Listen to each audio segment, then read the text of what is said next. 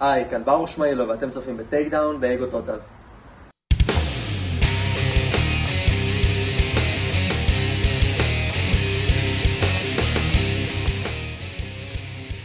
אז ברוכים הבאים לטייק דאון, פודקאסט ה-MMA הרשמי של אגו טוטל. אני ארקדי סצ'קובסקי, ונמצא איתי הפטיש היחיד שניתן לרכוש בחנויות למבוגרים בלבד, באגף של הפטיש העברי, עידו פריאנטה.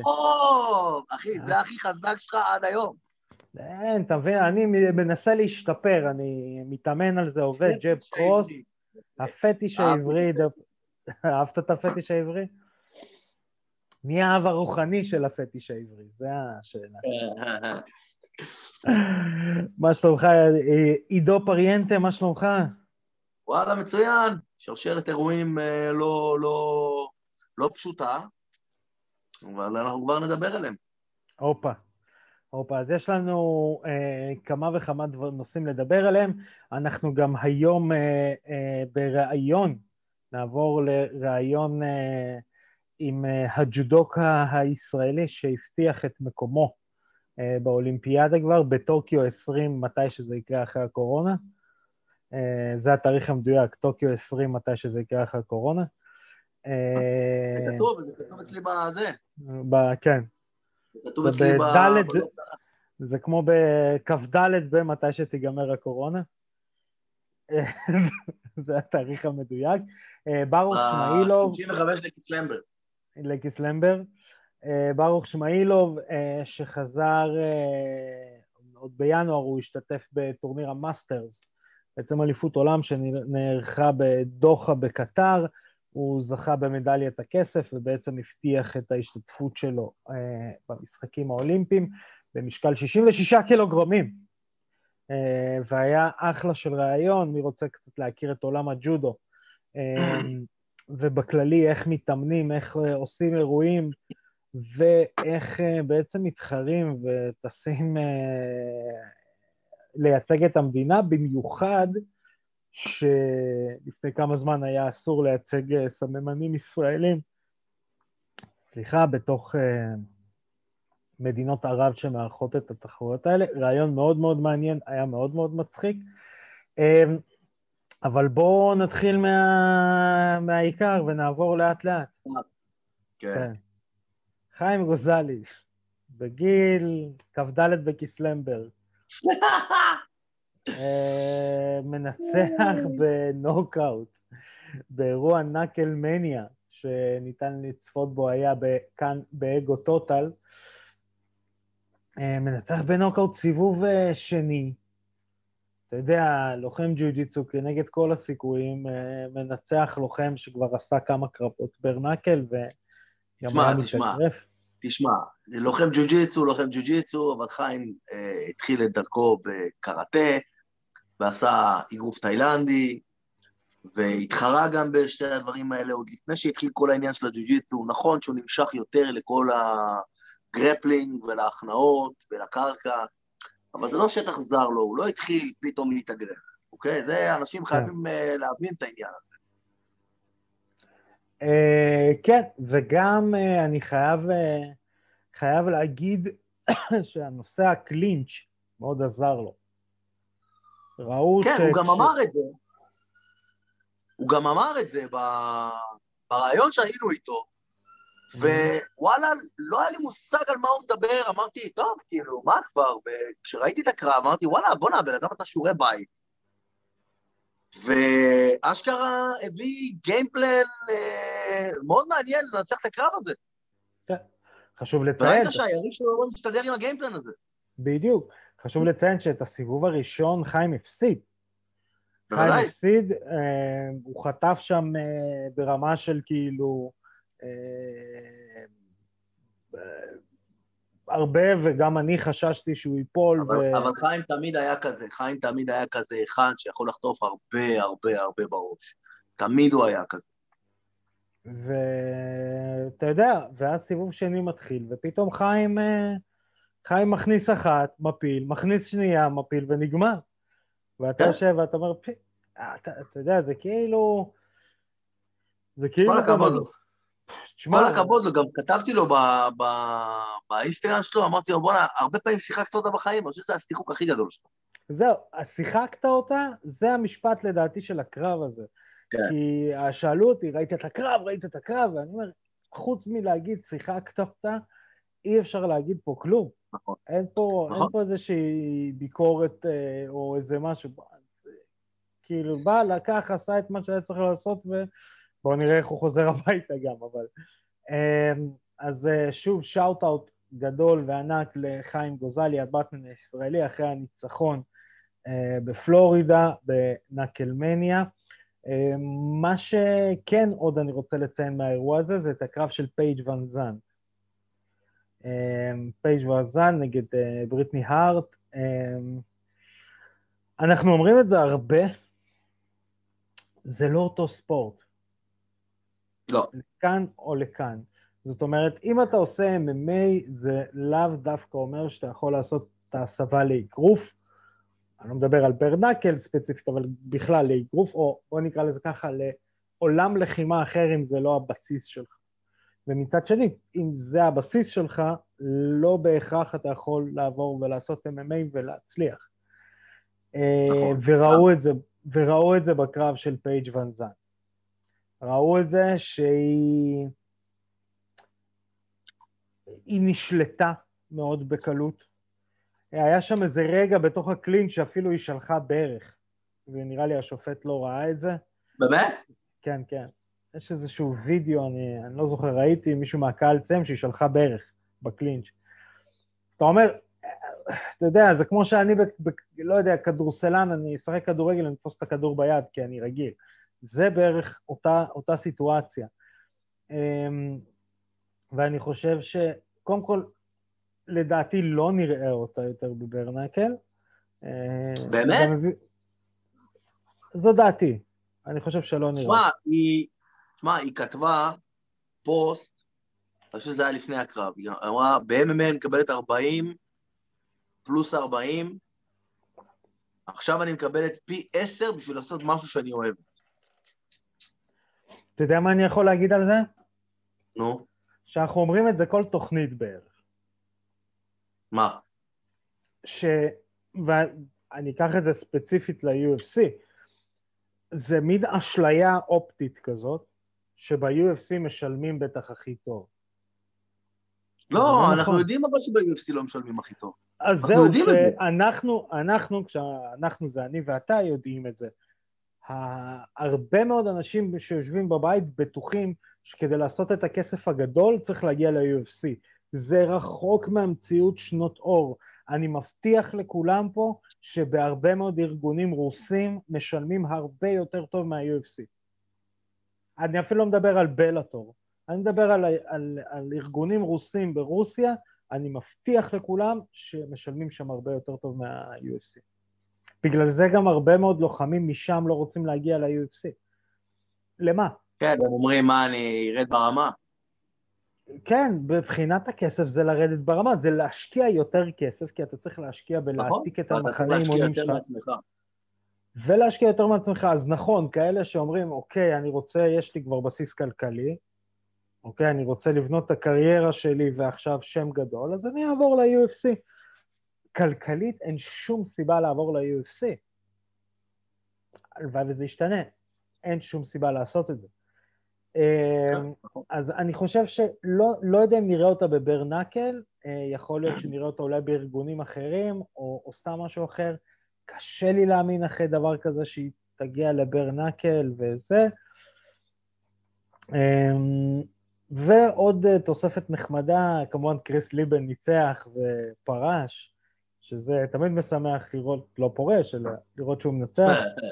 ועוד משהו חמוד שראיתי בזמן האירוע, ככה שאוט-אוט קטן לטייק דאון פודקאסט ה-100 הרשמי של אגו טוטל. האם אתה מוכן לזה? תנחש מי עשה קצת קלר קומנטייטינג, והיה כזה... למי יש את הכינוי הכי גדול בכל הזמן?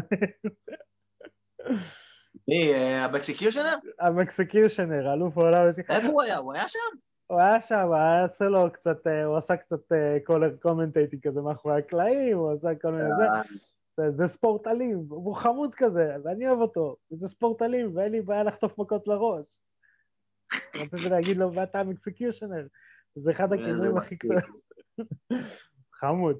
ג'וי בלטרן, זה ספורט כאילו, אתה יודע, הוא נעשה בשביל אנשים כמו ג'וי בלטרן וקריס ליבן. זה אנשים שזה ספורט בשבילהם. אז זה היה בעצם ה-Bare Knuckle, ה-Nakl-Mania, האירוע שהיה, ושוב, שאוט-אוט מאוד מאוד גדול, ובאמת מורידים פה את... אהבתי את החיקוי שלהם לרסלמניה, זה אהבתי את זה. כן, תשמע, הם פתחו את הסופרבול, זה לא בא ברגל. אתה מבין? זה כאילו לפתוח את... מה זה פתחו את הסופרבול? את שבוע הסופרבול. באמת? כן, כן, כן. וואלה. זה מטורף. מה? זה עוד לגיטימציה לברנקל, לספורט. כן, נכון. נעבור לאירוע UFC אוברים נגד וולקוב, שהיה לנו השבוע.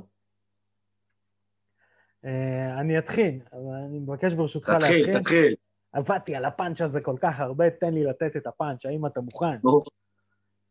קליי גוידה נגד מייקל ג'ונסון, המנצח קליי גוידה, המפסיד השיער של קליי גוידה. שמע, הוא בנסיגה, הוא בנסיגה. אני מצאתי עוד מישהו שאני יכול לרדת עליו, זה קרחים, כי גם אני, בבקשה, חיים דרך אגב מוריד את הכובע, אבל קליי גוידה תקשיב. כן, השיער שלו נהיה דליל כזה. הקרחת באמצע עם הארוך בצד, לא עובד. אוי ואבוי, זה נראה כמו הפינגווין ששיחק בסרט של בטמן עם מייקל קיטון לפני איזה 30 שנה. דני דוויטו, חביבי. דני דוויטו שיחק את זה, כן. לא, זה, כן, המנצח הגדול, קליי גוידה, המפסיד, השיער של קליי גוידה. מפסיד במפסיגה. אז כן, קליי גוידה... מה פורש אתה תגיד לי? שמע, תקשיב, הוא לא נגמר, ואתה יודע, הקרבות שלו, הוא דינמי בצורה... מה, הוא הולך מכות למות זה. כן, כן, תשמע, כיף לראות אותו, אבל מישהו שכן כבר נגמר, ולדעתי, אתה יודע, דנה ווייט מתישהו צריך כבר לשחרר את מספר ה-60 הזה שהוא רוצה למפות, אז פרנקי אדגר נגד קורי סנדהגן, פרנק... שמע, זה עצוב. כן. שמע, זה ממש עצוב. אבל אני חושב שעכשיו זה הזמן. אני חושב שקודם זה לא היה הזמן, אני חושב שעכשיו זה הזמן. לתת לו את ההזדמנות האחרונה הזאת שהיה עכשיו, שמע, איזה נוקאוט הוא קיבל. עכשיו, מה שקורה עם סאם הייגר הזה, זה שיכול להיות שיש לו איזושהי תחושת שווא לגבי היכולות שלו. אתה יודע, נכון, נתת נוקאוט מדהים, אבל על בן אדם שכבר, אתה יודע, זה כבר קצת מעבר לסוף. אבל סנדהגן, כבודו במקומו, יש לו, הוא מתוך ה9 קרבות שהוא עורך ב-UFC, הוא מפסיד רק אחד, שפה זה דרך אגב, בוא נקרא לזה ככה, איט פקטור. זאת אומרת, לפני 3 קרבות הוא מפסיד לאלג'מיין סטרלינג בסאבמישן, אלג'מיין סטרלינג כאילו שולט בדקה וחצי האלה שיש את הקרב, שולט בסנדהגן בצורה מפחידה. אתה יודע, הוא כאילו, הוא סוג של מראה לו, אתה אפילו לא ברמה. ואז הוא נצח את מרלון מורייז בספינינג וויל קיק. נכון. פרנקי אדגר בפליינג ני. נכון. ועכשיו הוא שוב בתמונה. בגלל זה סנדהגן הוא כאילו, אתה יודע, הוא עדיין, הוא מנצח יריבים שהם כביכול שמות, רפאל אססניו, ג'ון לינקר, הם כביכול שמות, אבל מרלון מורייז, פרנקי אדגר, אבל, אתה יודע, אני חושב על פטר יאן, שהוא כזה 7 רמות מעל סטרלינג, לא, למרות שהם לא נלחמו. אוקיי. זה לא שם, אני לא חושב שהוא עדיין... אני לא חושב שהוא שם, אני חושב שיש לו את כל הנתונים.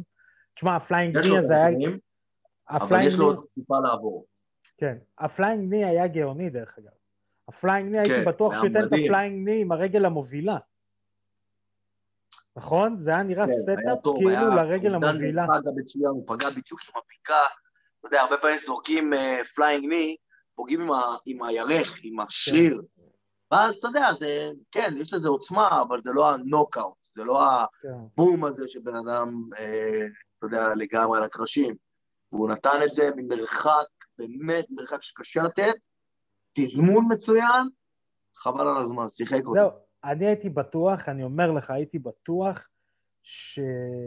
שהוא ייתן את הברך עם הרגל המובילה, ראו את הסטאפ, ונראה לי גם פרנקי ראה את הסטאפ, ואז הוא זז עם הראש לכיוון הרגל האחורית, ואז הוא קיבל את הרגל האחורית בברך, זה היה סטאפ מטורף.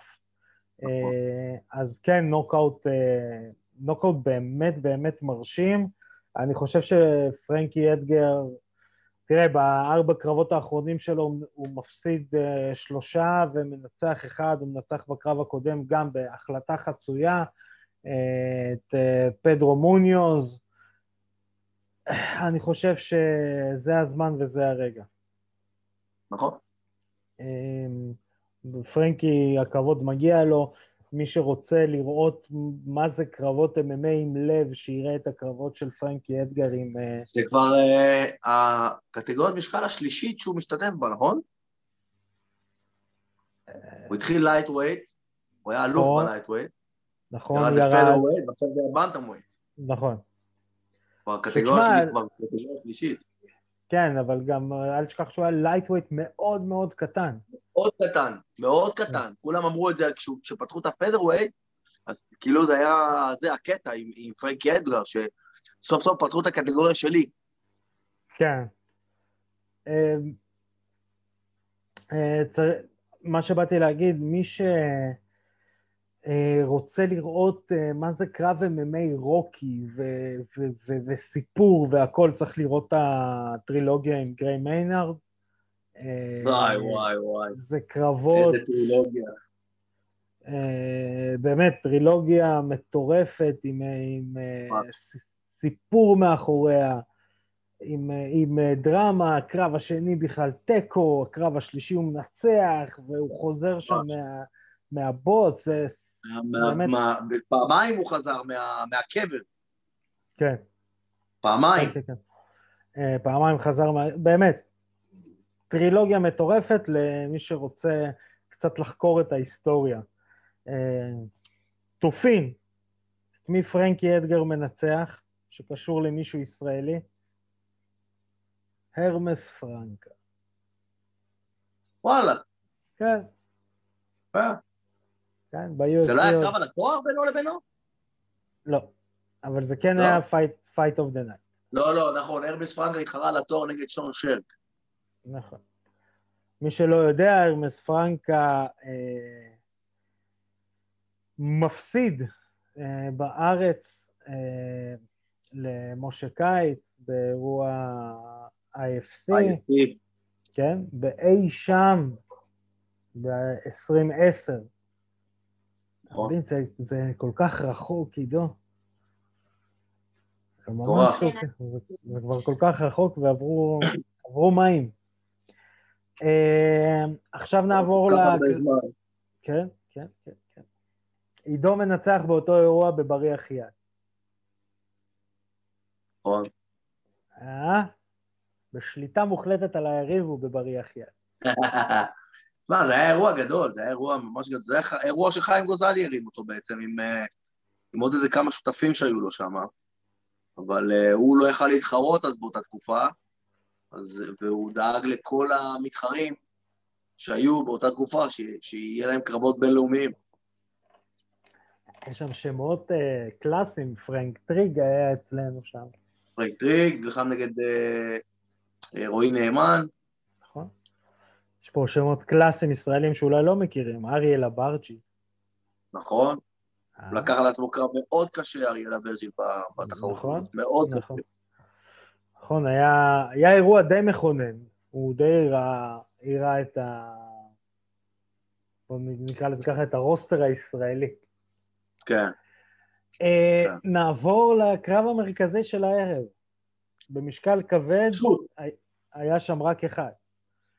וולקוב נשקל בגבול, שתבין. מה זה בגבול? 260 פעם. 265? כן, 265. וולקוב שקל, אני ראיתי ברוסים, וולקוב שקל 119.5 קילו. מתי? בקרב. 119.5 קילו. כן. כן. תחשוב מה נהיה ממנו. ענק. תמיד הביקורת שלי אליו הייתה שהוא דק. הוא דק מדי. הוא נכון, הוא גבוה, הוא לא יכול להיות light heavyweight. הוא ענק מבחינת גובה, אבל הוא היה רזה, והוא היה כזה צנום. ופית, הוא צוחק על עצמו, אומר, עכשיו נהייתי בודי בילדר עם געגועים. אז הוא נהיה... אליסטר אוברין נראה לא בקטגוריית משקל שלו. זה הכי פשוט, זה הכי קל להגיד, זה כאילו הכי... כן, האמת היא שקצת גם... האוברין גם נראה קצת יותר שמנמן עכשיו. זה בגלל שאתה יודע. כן, כי... המלשן המוזהב. מקסיקו וזה. סגרו את בגלל הקורונה. כן, אין מעבר בגבולות. כן. אז וולקוב, היה עוד בבלאטור את הקרב שהוא הפסיד נגד מינקוב, ויטלי מינקוב. נכון. ומינקוב ניצח בגלל שהוא גדול יותר, הוא יותר, הרבה יותר פיזי. יותר פיזי בעצם. כן, מוולקוב. ווולקוב מנצח בנוקאוט, ואני אגיד לך עוד משהו שראיתי בקרב הזה, שסוג של, נקרא לזה ככה, הדליק אצלי מנורה אדומה. בקטע חיובי, בקטע, בואו נקרא לזה ככה, ללוחמים אחרים. אוברים פחד ממנו. תראה, אוברים נראה כבר הרבה זמן כמו שהוא מפחד, כאילו שהוא מפחד. אבל ממנו ספציפית כי הוא גדול. אני לא יודע, אני מסתכל על אוברים ב... 3, 4, 5 קרבות האחרונים שלו, והוא פשוט, הוא לא אותו לוחם. הוא כבר לא סטרייקר בעמידה. תראה, ב6 הקרבות האחרונים הוא מפסיד רק פעמיים. מתוך הפעמיים שהוא מפסיד, הוא חוטף נוקאוט, ו4 הוא מנצח. כן, שניהם נוקאוט, ו4 הוא מנצח בנוקאוט. יפה, אז אני חושב שמה שקורה לו, שהוא מבין שהוא לא יכול יותר לחטוף מכות בראש. הוא ממש, אתה יודע, מנסה מאוד מאוד להימנע בקרב מלחטוף מכות בראש. אתה רואה שהוא עושה הרבה יותר קלינצ'ים, הרבה יותר קרקע, טייק דאונים וזה, והוא לא אותו לוחם, הוא לוחם אחר לגמרי. זהו, אז הפעם לא ראיתי אותו בקלינצ'ים, אלא ראיתי אותו כאילו עם איזושהי יראה כלפי וולקוב. תראה, וולקוב הוא, אני עכשיו אפתח את הנתון כדי לא לטעות, אבל זה 2 מטר גובה כאילו. כן. זה לא, זה, אני אגיד את הגובה המדויק, אבל הוא 2.1, זה מה שבנתונים הרשמיים. עכשיו, תחשוב, זה 2.1, 120 קילו. ענק. כשהוא חותך ככל הנראה ל-120 קילו. נכון. זה מטורף.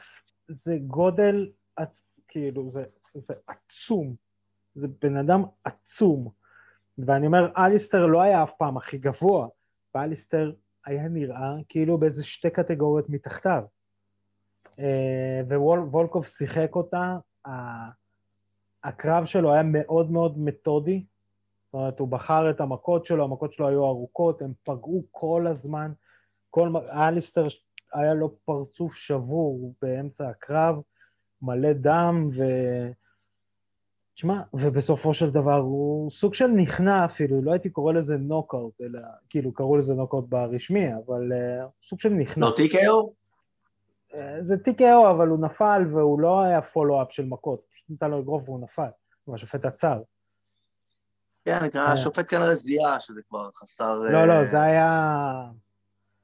זה היה מטורף. אם השופטים מזהים, אתה יודע, שבבן אדם גם אין בו פייט יותר. בדיוק. אז עדיף לעצור את זה עכשיו. נכון. אז אנחנו עוברים לאירוע הקרוב שמתקרב אלינו. יש לנו... לטובה. מה? שמתקרב אלינו לטובה. יש לנו UFC 258, אוסמן נגד ברנס,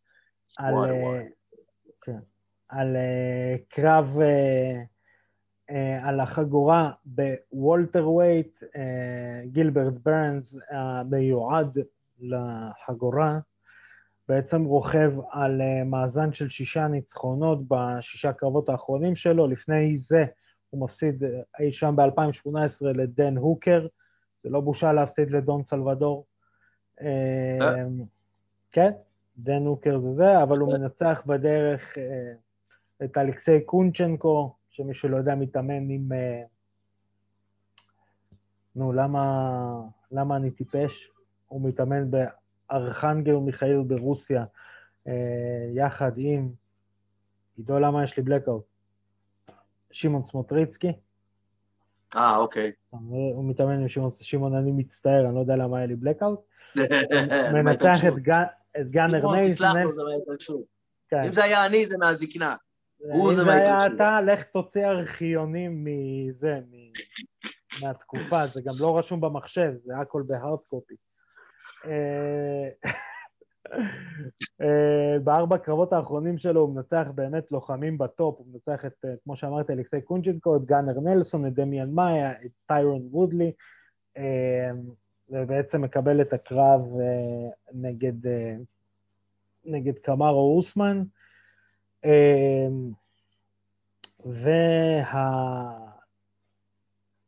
והאלוף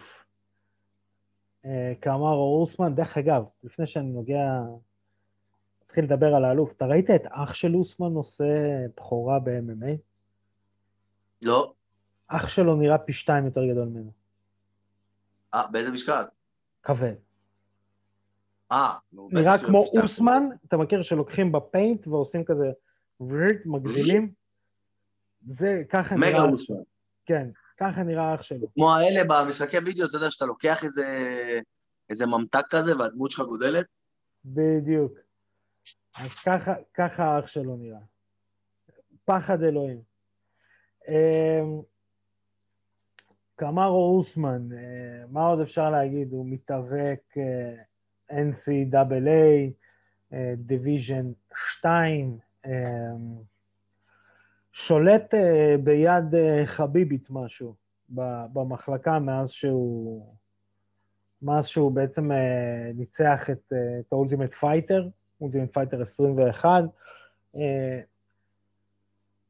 לא הלוחם הכי, נקרא לזה ככה, מעניין לראות, אלא אם כן השם שלך זה קולבי קובינגטון ואז הקרב הוא טוב, אבל הוא באמת, הוא קוטש, הוא המתאבק דארק הורס כזה. בדיוק, הוא המתאבק הקלאסי, הוא הזה שקוטש אותך, שמצמיד לך לכלוב, מוריד לך לקרקע, מצמיד לך לכלוב, מוריד לך לקרקע, תנסה לעצור את זה. הרבה ניסו, אף אחד לא הצליח, מדבר ב-UFC, בקרבות האחרונים שלו הוא מנצח את אותו דמיאן מאיה, את RDA, טיירון וודלי, קולבי קובינגטון וחורכה מסוידל. שסתם, באנקדוטה קטנה, לדעתי חורכה נתן לו קרב שלא ציפיתי שהוא ייתן לו כזה קרב צמוד. צמוד לא מבחינת התוצאה, אלא קרב שהוא שרד איתו 5 סיבובים. כן, לגמרי. ועוד שהוא לקח את זה לא מוכן. אבל הוא גם מכיר, אני חושב שהצוות שלו גם מכירים את הסטייל של אוסמן כל כך, שהיה להם קל יחסית להתאמן אליו, והם ידעו שלחורכה יש את הכלים להתמודד נגד הכלים של אוסמן. כן. הימורים? אני חושב שאוסמן מנצח, אני לא חושב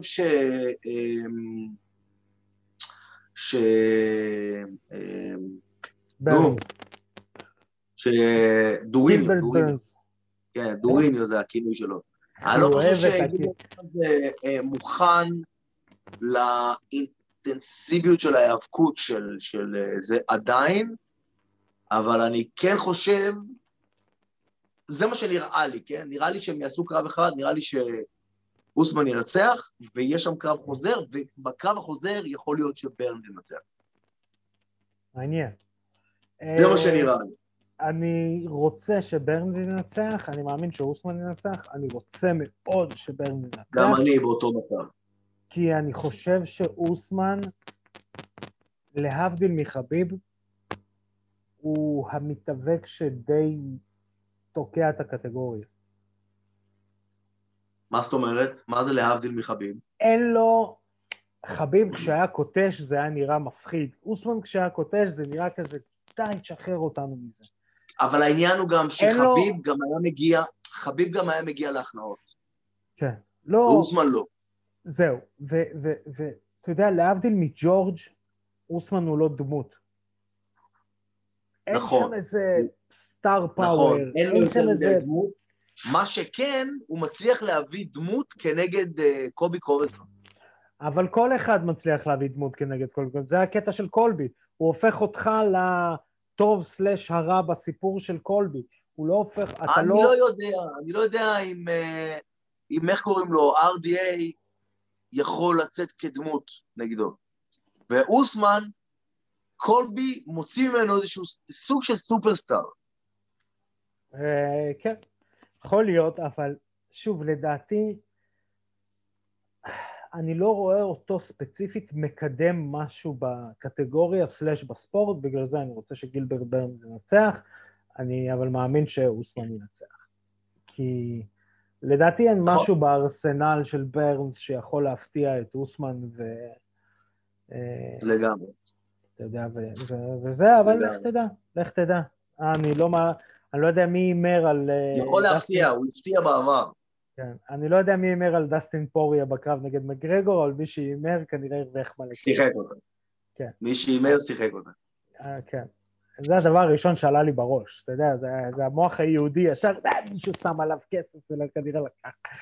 אתה יודע, שם דולר, הרוויח מיליון, כמו מניה של גיימסטיישן כזה. אז זהו, אנחנו נשאר לנו לעבור לראיון עם ברוך שמעילוב, הג'ודוקה הישראלי שהבטיח את מקומו באולימפיאדת 20 אחרי הקורונה טוקיו. אנחנו נעבור מיד לראיון ליטל מלכי, do your magic. והנה באמצעות העריכה המדהימה של ליטל מלכי, עורכת הוידאו מספר 1. מספר 1 לא מזמן הגיעה דירוג הפאונד פור פאונד של ארוחות וידאו, וליטל מלכי מקום ראשון. מופיע איתנו ברוך שמעילוב, שלאחרונה זכה במדליה... ארכדי, אני רק חייב לעצור אותך, אני אגיד לך שאני אתחיל לקנא, אם אתה תתחיל לחלק לכולם פתיחים כאלה. אין בעיה. זה אמור להיות רק שני. אין בעיה, קיבלת. אז נמצא איתנו ברוך שמעילוב, זוכה מדליית הכסף באליפות עולם מאסטרס בקטר. חביבים, בקטר, לא סתם, לא קטר של הרכבת, בקטר שם, אי שם, במדינות ערב, ולא ארהב, כמו שבדרך כלל אנחנו מראיינים. אז קודם כל, מה שלומך ברוך? אני בסדר גמור, תודה רבה. באמת כן, חזרתי מהתחרות בקטר, לא על הקטר. היה מיוחד, חוויה מעולה. זה אחד הטורנירים באמת החזקים שיש בסבב, טורניר שאליו מוזמנים בעצם ספורטאים, וזה לא יותר פריבילגיה מאשר לרשום ספורטאים במדינות מסוימות ולהגיע לשם. זה 36 הספורטאים המדורגים ביותר בכל משקל, הם בעצם נכנסים לתחרות הזו, זו תחרות חזקה, בלי קרבות קלים כאלה, אתה יודע, בלי פתאום ספורטאי לא מדורג בכלל, וזה באמת קרבות רצח. תגיד, ומפרידים את המדורגים? כן, זה בתים, זה בתים. כל השמינייה הראשונה... כל תורניר מפרידים את זה, זאת אומרת שמספר 1 ומספר 2 לא יכולים, נגיד, להיפגש בסיבוב השני. כן. אוקיי, בדיוק. שנכון להיום אתה מדורג, אתה היית לפני התחרות או בזמן התחרות מדורג מקום שמיני? שמיני, ואחרי התחרות אני מדורג במקום החמישי. יפה. טופ 5 חביבי. טופ 5 דירוג אולימפי עולמי, כן. כמה נבחרים לאולימפיאדה אגב במקצה? 20 אני לא יודע להגיד לך בדיוק, אבל כי זה עוד כמה מדינות שהן מקבלות קווטה, והן מצטרפות בעצם, לא שהן משיגו את הקווטה. אבל בעצם זה תמיד 4 קרבות, זאת אומרת, תמיד 32 בקטגוריה? כן. אחרי שסיימנו עם מתמטיקה, אנחנו גם תוכנית... כן, בדיוק באתי להגיד, אני פה מפקיד... כן, עברת לבני גורן. המסגן, זה מה שאני הולך. מדייק בפרקים הקטנים. כן, בואו תספר לנו קודם כל טיפה עליך, שהמאזינים שלנו בכל הרשתות החברתיות, גם בספוטיפיי, איזה כיף, את הפלאגים, יוכלו לדעת בעצם מי אתה, כי זה בעצם המטרה שלנו גם בתוכנית, לתת את הבמה. מעולה, האמת שגם אני שמעתי אתכם בספוטיפיי, ואחלה בספוטיפיי העולם. כן, מגניב, ראיתי, שמעתי אתכם לפני הקרב של קונור ופורייר, ווואלה, הפודקאסט מגניב מאוד. שמעתי, קשבתי להרבה, זה היה ארוך, קשוח, אבל הקשבתי. שמע, אנחנו יכולים להעביר לך את הדרך בכל הנסיעות, לאן שאתה נוסע, ומשעמם לך, יאללה, בואו, עידו וארקדי יעבירו לי את הזמן. אחלה רעיון, אחלה רעיון. אנחנו קצת בלי צנזורה, ארוך וקשוח, זה כמו חיי המין שלי. סתם סטארט-אפ, הגעת לתחרות, סיימת את כל הקרבות שלך, כל הנבחרת שלך סיימה את כל הקרבות, ואתם עכשיו מחכים 3 שעות לטקס של המדליות. אתה לוקח את האייפד, שם את האוזניות, שם ספוטיפיי. מקשיב. ואם יש לך אייפד עם מסך גדול, אתה יכול לצפות בנו גם ביוטיוב. להירשם לערוץ, ללחוץ על הפעמון, תקבל עדכונים. מגניב. שים לב, שים לב. בוודאי, אחלה שיווק. אני אספר לך על עצמי, אני בן 26 מחדרה, התחלתי להתעסק בספורט בגיל מאוד מאוד צעיר, אמא שלי רשמה אותי לכל החוגים האפשריים, אתה יודע, רשמה אותי לקראטה, לג'ו-ג'יצו, לג'ודו, לאקרובטיקה, מה שלא יהיה. בעצם באמת אהבתי לעשות את כל זה, גם היינו עושים ג'ו-ג'יצו יפני, אתה עם החליפות, אבל... ביצים מקום. כן, בדיוק. גם עבודת קרקע, הפלות, כאילו הכל משולב. זה היה מגניב מאוד, אבל... אתה יודע, ג'ודו... MMA. כן, אפשר MMA עם חליפות. MMA של פעם, אבל כן. MMA של פעם, כן. אז בעצם... ואז, אתה יודע, התחלנו להתחרות. לא היה תמיד תחרויות ג'ו-ג'יצו וקראטה. בג'ודו היה הרבה תחרויות, זה היה מאוד מאוד פופולרי. ובעצם לקחתי את זה, אתה יודע, יצאנו לתחרויות כל איזה שבועיים, היינו מתחרים תמיד, עד שבגיל 12 עברתי לאקדמיה בווינגט, אתה יודע, לקחת את זה to the next level. וואו, בונה, זה מוקדם מאוד, בגיל 12? כן, כן, זה היה מוקדם. הבנתי שגם יש איזה סיפור מאחורי המעבר שלך לווינגט, שיש לנו אורח שהתארח אצלנו בתוכנית פעמיים, שהיה סוג של שלף אותך משם. מי מהם? אריק או יואל? יואל. יואל. יואל, נכון. אז באמת, המאמן שלנו הוא פשוט אהב מאוד מאוד את יואל, גם את אריק, והוא הזמין, פעם אחת מהפעמים שהוא הזמין, אתה יודע, את יואל להתארח אצלנו, באמת להראות לנו את הטכניקה שלו, יואל עוד היה מתחרה, אז בעצם עמדנו על המזרון, הוא הראה את הטכניקות שלו, וזה בדיוק הדברים שאני הייתי נוהג לעשות. וכל פעם כשהוא היה מדגים את הטכניקה, אז כאילו זה היה מתלבש לי כמו כפפה ליד, לא הייתי צריך להתאמץ יותר מדי כדי לעשות אותה כמו שצריך, והוא כזה התלהב, ואמא שלי הייתה שם, הייתה מגיעה כל פעם לראות אותי להתאמן, במיוחד אם יואל היה שם, יצא לו לדבר איתה ככה, והוא אמר לו, על וינגט, בכלל לא הכרנו את זה, לא ידעתי מה זה, והוא אמר לה שיש פוטנציאל, ואם היא רוצה שאני באמת אקח את זה לשלב הבא, אז וינגט אולי זה המקום לעשות את זה. ובעצם באמת הגענו לראות איך זה שם, וקפצנו להזדמנות. וואו, מדהים. האמת שבאמת מדהים. עכשיו, רגע, שנייה, בתחילת הסיפור אמרת, את כל הענפי ספורט שכאילו התאמן, אמרת שעשית איזה 8 חוגים, אבל אמרת את כל המכות. כן, הכל מכות. חוץ מהתחומה תקרה. את הילד הזה נשלח לעשות מכות. מה, ככה זה היה נראה בתור התחלה, אתה יודע. אם אולי, אני לא יודע מה היה יכול לקרות, אבל אם הייתי נחשף ליותר תחרויות, אי אפשר לדעת מה היה. אם היה הולך לריקודים סלונים, רוב הסכים שהוא לא מתארח אצלנו בתוכנית. יכול להיות.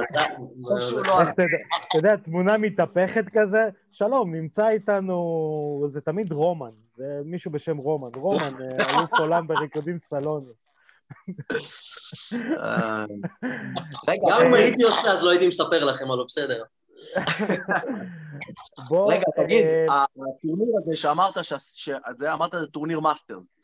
אז מה זה בעצם טורניר של מאסטרס? אוקיי, אז טורניר זה חלק מהסבב העולמי והאולימפי, זה תחרות שמקנה מלא ניקוד לאולימפיאדה, זאת אומרת, אליפות עולם נותנת לך 2,000 נקודות על מקום ראשון, טורניר המאסטרס 1,800, זה כאילו השני הכי הרבה. כן, אז אם אנחנו מדרגים את זה ככה, אז התחרות השנייה הכי מוערכת יותר שיש, באמת תחרות חזקה. כאילו השנייה אחרי אליפות עולם. כן. אוקיי. ואז מגיע הגרנד סלאם, גרנד פרי ואליפות אירופה, וזהו, שהם כאילו קצת פחות. שמע, אני חייב להגיד לך, השמות של הטורנירים, של הג'ודו, יש להם בשם, זה מה זה סקסי? טורניר גרנדסלאם, טורניר גרנד פרי, טורניר מאסטרס. זה מגניב, אתה יודע מה זה מאסטרס וג'ו-ג'יצו? זה הזקנים, הם רוצים לעשות להם טובה. מאסטרס. עידו מתחרש שם. ואמרו, טוב, בואו לא נרד עליכם יותר מדי, אתם לא סניורים, אתם מאסטרס. אז תראה, לאן לוקחים את זה בג'ו-ג'יצו, תראה איזה יופי לקחו את זה בג'ודו. עכשיו שתבין, עידו עכשיו פרח מהטורניר מאסטרס, הוא כבר לא בגיל להיות במאסטרס ג'ו-ג'יצו. פשוט מחלקה של עצמי. מחלקה נוספת לגילאים האלה. זה קטגוריית not dead yet. not dead yet. הם שניהם מתחילים בגארד של אחד של השני, זה הפוזיציה חדשה. שניהם מתחילים מהגב. עידו, איך הפסקת אתה להתחרות, להתאמן, אתה יודע? אני להתחרות ב-MMA, אני הפסקתי בשנת 2012, אבל המשכתי להתחרות בג'ו-ג'יצו עד 2015, ובאיזשהו שלב אמרתי, אני יותר מדי זקן, ואני רוצה להגיע לרגע הזה שארקדי יצחק עליי שאני זקן, בתוכנית, אז בוא נעבור להתחרות. איך קראת לו, סיניור או מאסטר? לא הבנתי. מה הוא בסדר? לא, זה פעם, זה היה סניורים, ואחרי זה עבר מאסטר. עכשיו, תגיד, בטורניר עכשיו היה לך, בעצם זה היה 32 אנשים, אז זה 5 קרבות, ותן קצת... ג'וסי, על הגרבות, על הריבים, על המדינות שפגשת. אז בעצם הייתה לי הגרלה רצח, כאילו הגרלה מאוד מאוד קשה. ספורטאי ראשון היה ספורטאי הזרי שניצח אותי בעבר, בתחרות פה בארץ. אז כן, הוא סגן אלוף עולם, יש לו הרבה הישגים, הוא כאילו ספורטאי רציני. ואז קיצר עשיתי איתו קרב ארוך רצח, זה הקרב הראשון של התחרות, בדרך כלל לוקח לך זמן להיכנס לתחרות בקרב הראשון, אתה יודע, כדי לקבל את התחושות, תהיה יותר אינסטינקטיבי מאשר מחושב ומקובץ. פתאום אתה מקבל אותו בקרב ראשון, בום! כן, זהו, אז אתה צריך להיכנס לזה, אתה יודע, אני לא אוהב להיכנס לאט לקרבות, אבל אתה יודע, אולי חצי דקה ראשונה ככה להרגיש את הקרב, אז היה קרב ארוך, הגיע לניקוד זהב, בעצם הוא קיבל את העונש השלישי, ובעצם ניצחתי את הקרב, זאת אומרת, העונש השלישי... זה נשמע כמו קרב עקוב בדם, שניצחת ב3 עונשים. כן, זה כזה. בניקוד זהב. הטוטל דקות היה בערך 9 דקות קרב, שזה 4 דקות קרב בזמן החוקי, ואז עוד 5 דקות, 4 דקות ב... ואנשים, רגע, אנשים לא מבינים, אנשים לא יודעים, אני, בגלל שבעברי התחרתי בג'ודו, אז אני קצת יודע איך זה, בג'ודו, כשהשופט אומר לעצור, והוא צריך להחזיר את הקרב להתחלה, הזמן גם נעצר. זאת אומרת, ברוטו, כמה יוצא קרב 9 דקות? כמה זמן זה ברוטו? כשאני רואה את הקרבות שלי בדרך כלל בווידאוים, זה יוצא 9 דקות, זה יכול לצאת איזה 16 דקות קרב. אתה מבין, לא, אבל בוא רגע, עזוב את הברוטו וזה. 9 דקות קרב, תחשוב שכל הקרב, א', אתה מקובץ, כי זה אין לך את התנודתיות שיש ב-MMA שנייה לשחרר ידיים וזה, אתה תמיד מקובץ, וזה 9 דקות שאתה בעצם, מה שנקרא, כוח על כוח, אתה תמיד במדור. ואתה צריך פתאום לעשות משהו, בום, בטיף, זאת אומרת, זה מי קיבוץ כזה, אתה פתאום צריך לצאת בשיא המהירות. בדיוק. ואין לך סיבובים, אין לך איזה דקה מנוחה. כמה זמן יש לך בין 5 דקות לאוברטיים, זה מתחיל מיד? כן, ישר, 4 דקות, זה 4 דקות, היה פעם 5 דקות, אתה צודק, זה 4 דקות, מנסים לעשות את הג'ודו שיראה יותר מעניין לקהל, יותר אטרקטיבי. נכון, אבל זה מיד, זאת אומרת, זה לא כמו בקרב MMA שיש לך 2 סיבובים, זה כאילו סיבוב אחד, זה הופך לקרב אחד של 9 דקות, והוא מתארך, מוצרים, חוזרים חזרה, זה מתארך, כל פעם זה עצירות קטנות של כמה בעצירה כזאת, 5 שניות? 5 שניות, והם גם מנסים לעשות את זה מהר. אתה לוקח את הזמן, השופט עושה לך כמה. אתה עוד לא לקחת האוויר, כבר צריך להתחיל. אתה בא כמו בכדורגל, למשוך זמן, אתה קושר שרוכים, אין שרוכים בכלל, זה ג'ודו. קושר שרוכים, ומוריד את המכנס, לעשות פיפי או משהו כזה. אין, פה פייט אור די. עכשיו, אנחנו תמיד אומרים לצופים שלנו, תנסו במשך, נגיד זה 4 דקות סיבוב, תנסו במשך 4 דקות, לא יודע, לעשות תנועה כזאת. בואו נראה מה זה, צ'לסון, איך הוא אמר? 5 סיבובים של 5 דקות, אין שום דבר בעולם שאני רוצה לעשות במשך 25 דקות. אין דבר כזה בעולם, משהו שאני רוצה לעשות את אותו דבר, 25 דקות. נכון. תסתכל עליהם, אני הייתי אומר סמוך קומים, עם, לא יודע מה, 0.5 דקה עבודה, 5 שניות מנוחה, 4 דקות. אבל אני יודע מהקהל. הייתי עושה את זה? הייתי עושה את זה, אבל אני זקן מדי בשביל זה, די. אני אגיד לך, אני יודע מי הקהל שלי. חלק מהצופים והמאזינים הם אחלה, אבל שאר הצופים זה כאלה שמתאמנים במקלדת, ונותנים טיפים לאלופי העולם. זה האנשים שאני הכי אוהב.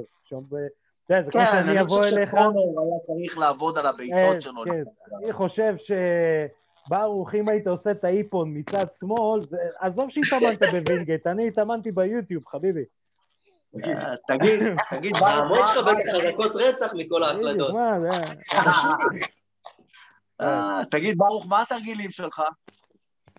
אני בדרך כלל מתחבר, אני עושה הרבה חיבוקים, הרמות. אתה יכול גם להגיד את השמות המקצועיים של זה, יש בינינו כאלה. אורה נגה, אני עושה אוגושי, אני עושה אוצ'ימטה, אוצ'י, סודה, אני בקושי עושה תרגילי רגליים, יש לי רק תרגילי ברכיים, תרגיל היחידי שאני עושה זה תמה גרומה, אני חולה על התרגיל הזה, הוא מציל אותי הרבה פעמים, כי זה חושף כאילו, אני מאוד חזק לצד אחד, ואז הצד שני אתה פחות, אז זה נכנס באופן מפתיע. בוא'נה, תשמע. אחרי שאתה אומר את המילים האלה, אתה מתפתח, הפוקימון מתפתח. כן, יחסית אתה מגוון והרבה תרגילים. כן, אני עושה הרבה תרגילים, אני לא עושה תרגילי ברכיים כמו מורוטה, ארי, אבל כן, אני עושה הרבה תרגילים. אני מנסה, אני יותר, אתה יודע, אני דומיננטי יותר שמאל, אני האחיזה שלי שמאלית בג'ודו, ואין לי יותר מדי תרגילים מצד ימין, בדרך כלל אני גם לא צריך, אבל אתה יודע, בשבילי זה אם כבר לקחת איזה משהו, אז להתחזק ולהתמקצע במה שאתה עושה בצורה הכי טובה שיש, אתה לוקח איזה סטרל סקילס וללכת על זה. גם חשוב לציין, אתה מתחרה ב-66 קילוגרמים, נכון? נכון. עכשיו, אם מישהו אי פעם ראה ג'ודו, ואני מאמין שהמדינה רואה כי זה ספורט לאומי, אז דווקא במשקלים הקלים יותר, אתה יותר ורסטילי, כאילו, בוא נגיד, אורי ססון וטרי ריינר זה דוגמאות נדירות במשקלים כבדים. כל השאר זה קצת, בוא נגיד את האמת, זה שמנים עם חגורה. כאלה, החלוק לא נסגר. חלוק. כן, חלוק לא נסגר כזה. בוא נודע. אתה רע. יש שתי נושאים שמותר לי לצחוק עליהם. אחד זה שמנים, והשני זה רוסים. זה כאילו, זה מהעם שלי. אז כאילו, זה שתי נושאים שמותר לי.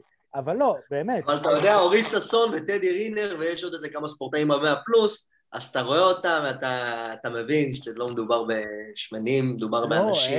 אז בגלל זה אמרתי, הם מבינים בנות. כן, אני יודע, אבל אני אומר, אתה מנסה, כי עדיין זה 100 פלוס, זה 100 פלוס, כמה אתה מצפה 100 פלוס להיות חטוב, ואתה יודע, בשייפ. כשאתה רואה אותם במציאות, אז אתה באמת... אתה מקבל פתאום את הפרופורציות, זה מטורף. כן, אבל בוא נזכר בברזילאי, שאני לא זוכר אם אורי נלחם נגדו, או טרי נלחם נגדו. סילבה, כן. כן, אז היה לו קצת איזה... ראיתי את הפופיק, בוא נגיד ככה, מהחליפה. עזוב, אני אתן לך יותר מזה. כמו שאמרת, באמת, הקרב דינמי, כשאתה יורד במשקלים, בוא נגיד ככה, במשקלים קטנים הכוח בא פחות לידי ביטוי, יש הרבה תנועה, במשקלים הכבדים הכוח בא ליותר ביטוי, כי אתה יודע, בעצם הם פחות זזים, ומה שקובע בסופו של דבר זה הכוח הפיזי. גם טכניקה כמובן והכל, אבל כאילו אם אנחנו מדברים יחסית. כן, כמו ב-MMA. ב-MMA גם, אתה לא תראה הרבה... לוחמים במשקלים כבדים, ושם זה 120 גם יכול להגיע, אתה לא תראה הרבה ברוק לסנר. אצלהם יותר. אצלנו זה מוגבל עד 120, אצלהם זה פתוח. אצלנו זה לא מוגבל, אצלנו זה 100 פלוס, יש לך ספורטאים ששוקלים 150-160 קילו. זה מפגר, זה לא נורמלי. כן, ו-160 קילו חטוב. זה נופל עליך. אחי, אין פודקאסט. כן, אבל... זה 160 חטוב.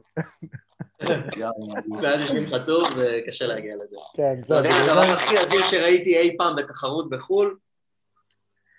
אני לא זוכר באיזה, נראה לי זה היה במאסטרס בסין, אבל 2018, והיה ספורטאי סיני, מאוד מאוד כבד, ספורטאי למולו נראה לי, אם אני לא זוכר, אני לא אבלבל, אבל אולי נראה לי גיאורגי, אז הם הגיעו למצב בקרב שכל אחד תופס... דש, את הדש על החליפה, אחד שם את היד על החליפה, השני שם את היד על החליפה, הם כבר נכנסו לניקוד זהב, אז פשוט זה היה מוסכם ביניהם, אני לא מבין איזה הסכם ביניהם, פשוט הם שמו את היד על המותן ככה, לאיזה 3 שניות, ואז המשיכו את הקרב. זה היה הדבר הכי הזוי שראיתי בחיים שלי, אבל זה לא קורה בשביל עירוי. דרך אגב. היה עכשיו איזה סרטון בפייסבוק שרץ על איזה קרב שהיה עכשיו שמישהו, אחד הלוחמים נכנס לחניקה והשופט לא ראה והבן אדם התעלף והשופט כזה עד שהוא... ראית את זה? אני לא יודע בדיוק על מה אתה מדבר אבל יש הרבה מקרים כאלה. אז בקרב הזה... בקרב הזה, גם קריס רוק צפה בקרב הזה, והיה לו מה להגיד על הקרב. באמת? מה אמר?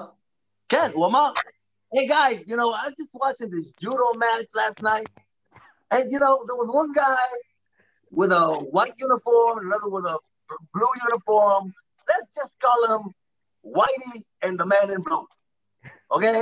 So Whitey there chokes out the man in blue. Now, don't get me wrong. I'm the last guy who would feel bad if a white guy choked out the guy in blue.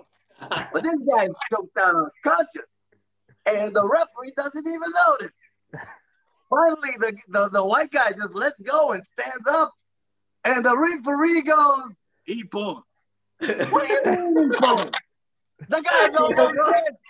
What do you want him to wake up and go, oh, crap. אבל זה לא אני אמרתי, זה קריס רוק אמרתי. אני לא יודע כמה פעמים ראית את זה, אבל יצא לך פשוט חלק. אחי, פעם ראשונה. אנחנו לפעמים יש לנו אורחים מפתיעים. אחד הנושאים שאני רוצה לדבר איתך עליהם, בעצם ב-2018, אם אני לא טועה, אתה כבר התחרית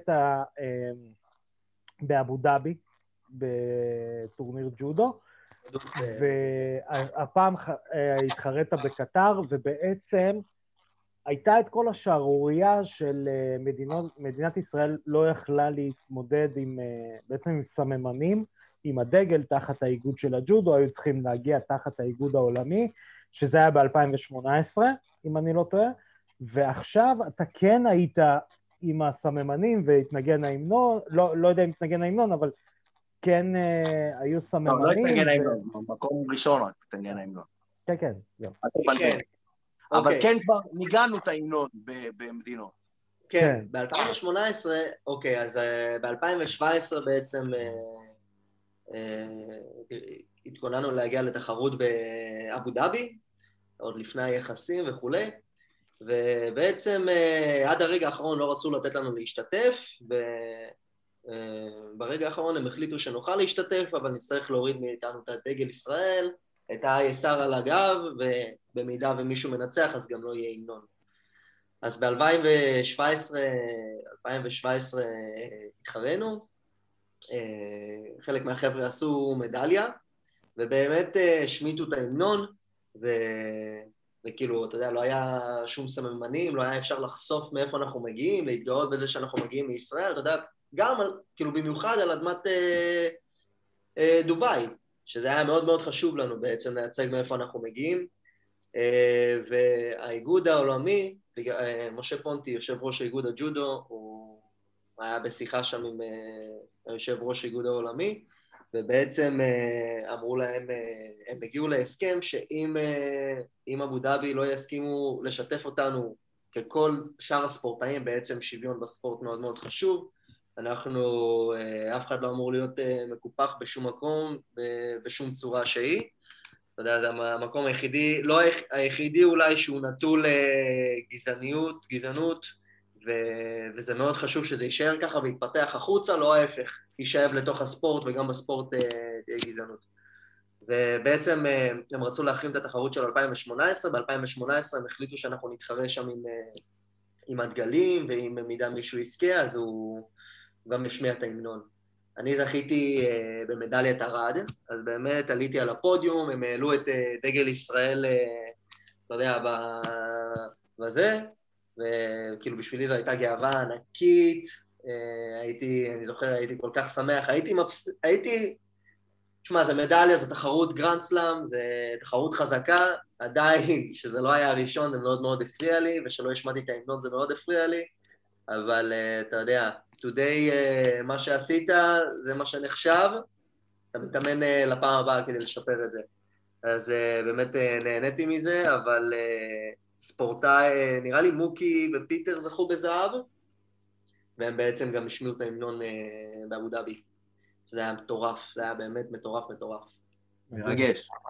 אבל תשמע, אני חייב להגיד משהו על הנושא הזה, כי אני זוכר שבכל הקהילה של כל אומנויות הלחימה, כל הזמן דיברו על הנושא הזה, וזה צרה מאוד לכולם, אבל עכשיו, תוך כדי שאנחנו מדברים, עוברות לי מחשבות אחרות לגמרי. עוברות לי מחשבות של, תשמע, זה פעם ראשונה שדבר כזה קורה, זה גם ככה איזושהי פרובוקציה בתוך העולם הערבי. אז כאילו, תנו להם לעשות את זה לאט, תנו להם להיות בקצב אחר, שזה לא ייצור מהומות יותר מדי גדולות בעם הזה. אז אתה יודע, אני חושב שזה היה המהלך הנכון, ובסוף באמת הגענו למצב שאנחנו משמיעים את ההמנונים, אז שירת את המטרה בסוף. עם כל הכאב של אותו רגע, שאני לגמרי מבין אותו, בסוף זה שירת את המטרה. כן, נכון, אתה צודק, באמת יש שם, אתה צריך להיות מאוד רגיש לנושא, כי אתה יודע, לא ללחוץ יותר מדי, לא פחות מדי, הם כנראה הרגישו שזה באמת מקום להכניס את זה, במיוחד אם זה מגיע מהספורט, ספורט אין מה לעשות, כאילו אף אחד לא מדבר פוליטית עכשיו, יותר גדול מהספורט, אתה מדבר על הספורט, אתה מנסה להשאיר איזה משהו שיהיה בצורה הכי יפה שלו, הכי נכונה, וזה, היה אפשר ללחוץ על זה בספורט, לפי דעתי טוב שכאילו, אתה יודע, בדיעבד אנחנו כולנו גאונים, אבל טוב שהם עשו את זה, גם אז אני חושב שזה היה מאוד חשוב, והיה באמת דיבור על זה מסביב, הם אומרים, אתם לא חושבים שאתם לוחצים יותר מדי, או אולי במקום ליצור משהו טוב, אנחנו ניצור מאומה, או משהו כזה. בסופו של דבר, אני מבסוט שזה, כן, ועכשיו גם ג'ו-ג'יצו מתחרים, בדוביי, כן, הם טסו, אני רואה אותם, הם מעלים וכולי, וזהו, כאילו יותר נחשפים, מעולה, ועכשיו עם ההסכם שיש לנו עם דוביי, עם קטר עדיין אין לנו, אבל אולי גם זה יגיע. יגיע. יש לנו ממש 2 דקות לפני שאנחנו צריכים לסיים, אז אני רק רוצה להפנות אליך שאלה בקצרה. טרי ריינר כביכול הוא כמו עידו פריאנטה, הוא פורש ולא באמת פורש? לא, זה לא אני. סתם לא. זה חיים גוזלי. זה חיים גוזלי, כן. זה יותר נכון חיים גוזלי, אבל אחד הטיזרים שלו היו שהוא חושב לעשות MMA. עכשיו זה מדהים ש-MMA נהיה כביכול איזושהי פלטפורמה שאמני לחימה מכל מיני ענפים יכולים להגיע אליה בסופו של דבר, אחרי שהם מסיימים עם העולם האולימפי, נקרא לזה כך, או התחרותי בתחום. בגלל שעשית, ואנחנו יודעים שאתה גם חובב והכל, מה הסיכוי שאנחנו באיזשהו שלב נראה, אחרי שתיקח מדליית זהב, 1 או 2, אנחנו נשמע... in the blue corner. טוב, תקשיב. קודם כל, אני לא שולל את זה בכלל. אני מאוד אוהב את זה, אני תמיד רואה, תמיד מתעדכן. אני חושב שזה מאוד מאוד, זה מטורף. אתה מכניס פשוט את כל הדברים שאפשר לעשות למזרון, לכלוב, ופשוט... אתה יודע, אין לך הגבלות, חוץ מדברים מלוכלכים, אתה יכול לעשות הכל. בעצם זה מאוד מאוד מעניין, תחום מאוד מאוד רחב. בטוח שאפשר להביא את האיכויות שאתה מביא מספורט אולימפי לספורט כזה, בסופו של דבר אתה בונה ספורטאי, אתה בונה לוחם, אז עם סט סקילים חדש, אולי זה יכול לעבוד. כרגע אני בג'ודו, מאוד מאוד אוהב את הג'ודו, אבל השאלה האמיתית היא, כאילו, אם אני מחליט לעשות את זה, מי המאמן שלי? מי מכין אותי? כי אני לא... בוא נגיד ככה, אנחנו נארגן. אני מתאפק כבר איזה 5-6 דקות להגיד לך את המשפט הבא. אני מוריד את הכובע של המראיין, אני שם את הכובע של המאמן, אני רוצה להגיד לך שאתה מסוג הספורטאים והלוחמים שאני מאוד מתחבר אליהם ברמה האנרגטית של איזה סוג של בן אדם, ואם אי פעם אתה תעשה את המהלך הזה, אני אשמח לעזור לך בכל מה שאתה צריך. אם אתה תרצה שאני אהיה המאמן שלך, אני אהיה המאמן שלך, אם אתה תרצה להתאמן את זה, לבוא לקחת ממני עוד עזרה, גם את זה אני אעשה. אחי, אתה אחלה גבר שבעולם, ויש לך את הטלפון. איזה אחי, תודה רבה, באמת, אני אזכור את זה. זה אצלי פה. איזה יאללה. אז ברוך, אנחנו רוצים להגיד. לאחל לך המון המון הצלחה בטוקיו, כי גם הבטחת את המקום שלך בתחרות. אנחנו נשמח לארח אותך בלי שום קשר ולקשקש MMA לקראת קרבות, שעכשיו התחילה השנה ואנחנו לא יודעים מה מומים, מי, אבל אנחנו באמת נשמח מאוד לארח אותך. רוצה להגיד לך תודה, עידו. תודה, ארקדי. שבגילך מופלג אתה עוד מצליח להתחבר לאינטרנט. זה קשה עם כל הזומים, אתה עכשיו מבין מה החבר'ה הצעירים עוברים. 40, אבל לא נראה. תודה. אני רוצה להגיד תודה לעורכת הוידאו שלנו, ליטל מלכי, שגם אם אנחנו בזומים, יש לה תמיד עבודה. נעורך הסאונד שלנו איתן דחבש. חברים, אם אתם אוהבים פרו-רסלינג, אתם יכולים לצפות בטוטל סלאם, פודקאסט ה-WWE, AEW ושאר ארגוני הרסלינג שיש, בהנחיית אבירן טוניס ו... אלוהי. חברים, עידו לא צחק עליי היום שאמרתי את זה, אז תמשיכו לשמוע להוראות משרד הבריאות. כי אני לא דיברתי על הקורונה. כן. התחסנו בהמוניכם. בדיוק. תמשיכו לשמוע להוראות משרד הבריאות. חברים, שנמשיך לראות קרבות רק בזירה או על המזרן, תשמרו על עצמכם. אנחנו נתראה בתוכנית הבאה. אני הייתי ארקדי סצקובסקי. פקה.